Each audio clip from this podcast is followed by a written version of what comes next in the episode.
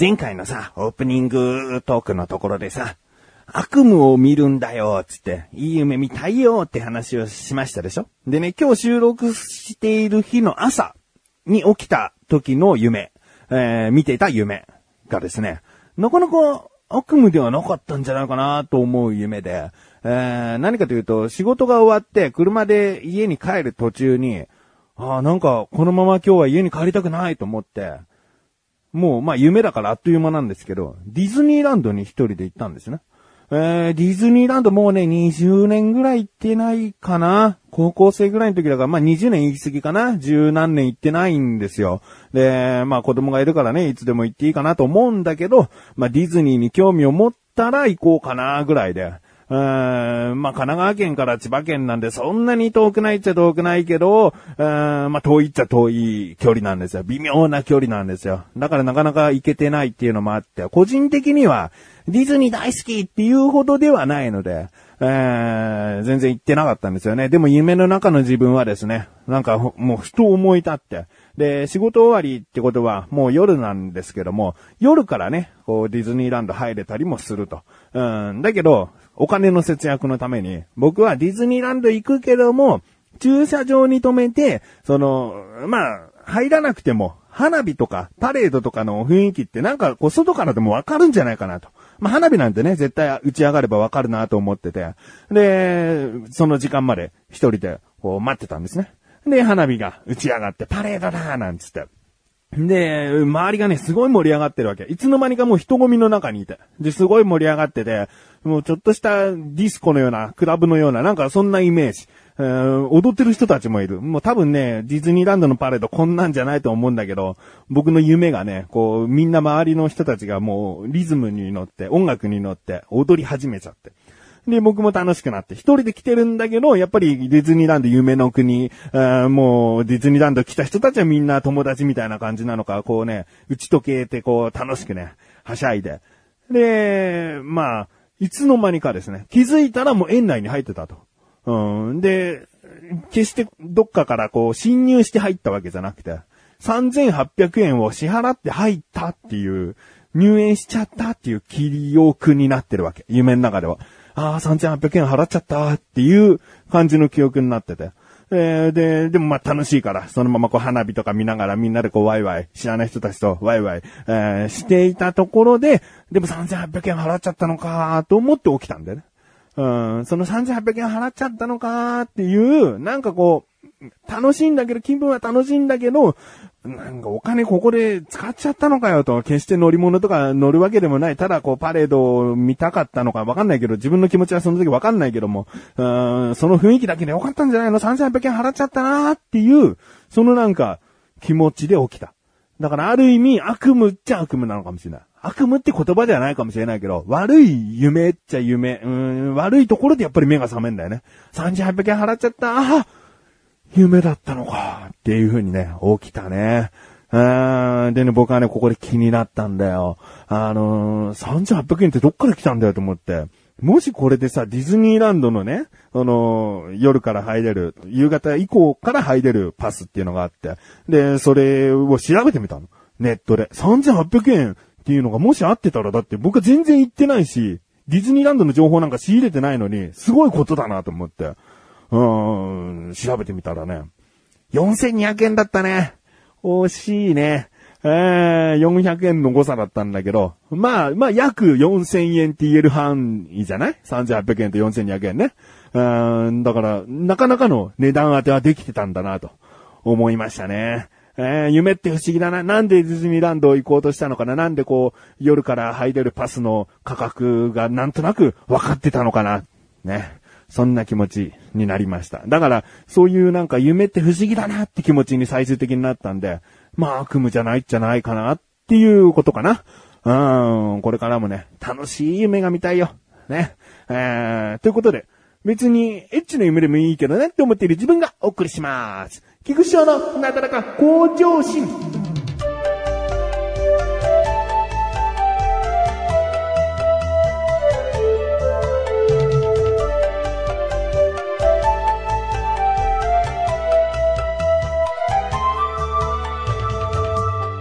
さあさあさあさあ、久しぶりに行きたいな。えー、でも、そうか。うーん、なんでこれをやらないかっていうのはね、長く聞いてらっしゃる方は思うかもしれないな。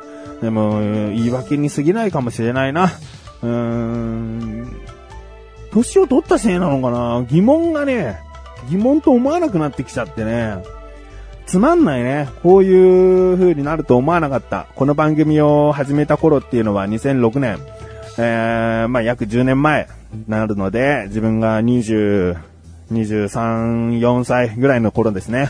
えー、その頃は本当に、あ、なんだろうこれって思ったらすぐこう調べてね、あ、そういうことなのかっていうね、なんか知識を仕入れたがりだったんですけどね。うーん、あれから10年経ってですね、あんまりこう疑問に思わなくなってくる自分が許せない。それか、それか本当にもう無意識のうちにすぐ調べちゃう。うーん、10年前よりもまたはるかにこう Google とかさ、その検索サイトとかっていうのはさ、すごくこう、情報量も増えて、便利になってきて、で、スマホというアイテムがあって、で、いつでもこう、手軽に検索したいことができるから、だからもう、ああ、不思議なことだな、疑問だなって思うことを印象づけないですぐに解決しちゃうから、何も疑問に思わないんですよって今なっちゃってるのかもしれない。うん、あ、そうだね。どちらかといえばそういうことなのかな。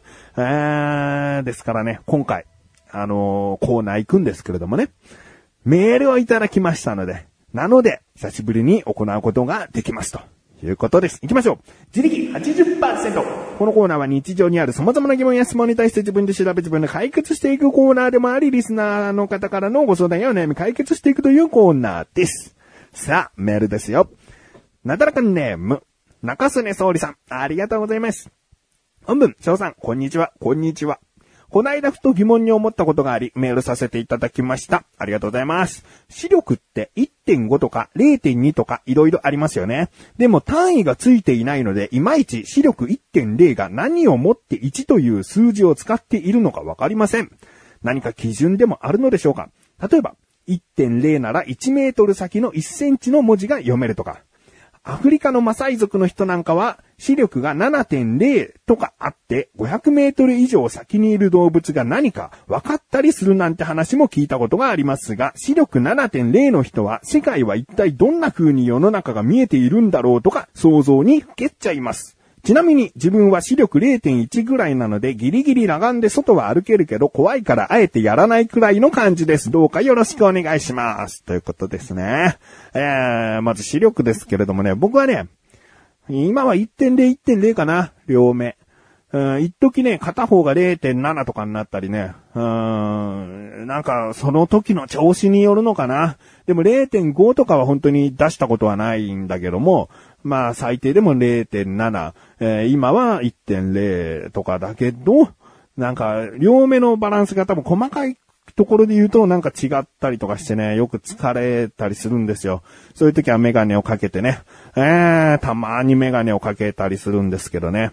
メガネかけると落ち着きますね。だから僕、いっそもうメガネずっとかけたいなーともね、最近少し思ってますけどね。どうでもいいよね。うーん、何か影響するとすれば僕のツイッター名のメガネタマーニが、メガネジョージとかね。うーん、そういう名前、ジョージっていうのは常に時って書くジョージね。メガネジョージとかにね、なるのかなーっていうね。でもメガネかけてる世の中の人は大体メガネジョージだからね。うーん、まあ、そういうことでですね。疑問。1.0。確かにさ、この1.0なんだよね、とかさ、うん、2.0もあるんだよ、とかさ、単位言わないよね。1.0、まあ、音とかだとデシベルとかかなだから、1.0デシベルなんだよとかさ、言えばいいよね。単位があれば。だけど視力っていうのはもう視力1.0とか、視力0.5っていう言い方をする。ね。これは不思議でございますよ。今回の疑問。視力の数字って一体何なの？ですね。調べてきました。ここからが答え。まず、その1.0とか、え、0.5という数字はですね、世界基準と、世界標準という風になっております。えー、これを編み出したのはですね、フランスの眼科医のランドールさんですね。このランドールさんが考案した方式で、もう聞いてらっしゃる方もご存知のあの、いわゆる C の形ですね。あれが見えるか見えないかっていうやり方を、えー、考えた方です。この C の型っていうのは、えー、日本ではランドルト間えまたはランドール感という形を言います。で、この形っていうのはもう決まりがあって、えー外の直径が7.5ミリ、で、太さが1.5ミリ、で、切れている部分、隙間っていうのが、えー1.5、えー要はその太さと同じ分空いてる形らしいですね。この形を5メートル離れたところでどこが空いてるっていうのを認識できるということが1.0になるらしいです。もうこれを世界標準にしましょうと、ランドールさんが考えたんですね。えー、で、これちょっと細かい話をすると、この、どの、分度器を置いた時のどの話になるんですけどね。えー、これが何度空いているというところからの数字でいろいろ考えられて、えー、先ほど言った円の形ね、7.5、1.5、1.5っていうバランスの、そのランドール感っていうのを作ったんですね。で、その数字のランドール間5メートル離れて、え見えるってなった時に、次はどういう測り方になるかっていうと、その半分の大きさになった時に見える場合、これは2.0になるんですね。逆に、その大きさ見えない。5メートル離れてその隙間見えないな。でも2倍の大きさにしたら見えるってなった時に、それは0.5になるらしいですね。要は、物が大きくなった時に隙間がわかるってなると0.5。わかりやすいですね。えー、わかりやすいんだけれども、よく考えると逆数みたいになってて、1は1。ね。最初の標準的な大きさが見えたら1なんだけど、その大きさの倍しか見えなかったら、えー、0.5だし、さらにその倍の大きさが見えるってなると、0.25になってしまうと。いうね。だんだんこう数字が増えていくと逆数なんでこうちょっとめんどくさくなってくるんですけど、その見える方も逆ですね。半分の大きさが見えたら、え2.0。その半分、さらに半分の大きさが見えたら4.0っていう風になっていくわけですね。で、中曽根総理さんのおっしゃっていたマサイ族の人が7.0。ね。これが事実であればですね、えー7.0という数字が出るには、その1.0で見える大きさの、まあ、約0.1428倍の大きさが見えた場合、えー7.0という風になるわけですね。だから1.0で見えてる大きさの、もう本当に簡単に言っちゃえば、さらに10分の1が見えてれば、7.0以上視力があるよという風になっていくんですね。うん。えー、いかがでしょうか中曽根総理さんは0.1ということなんで、えー、まあ、裸眼では外を歩けないというね。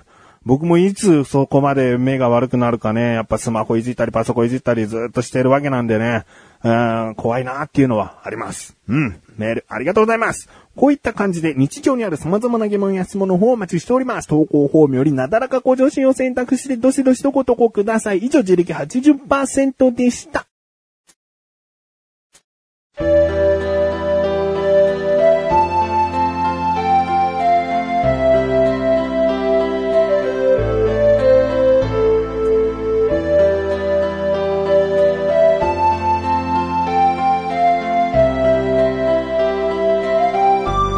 ディングです。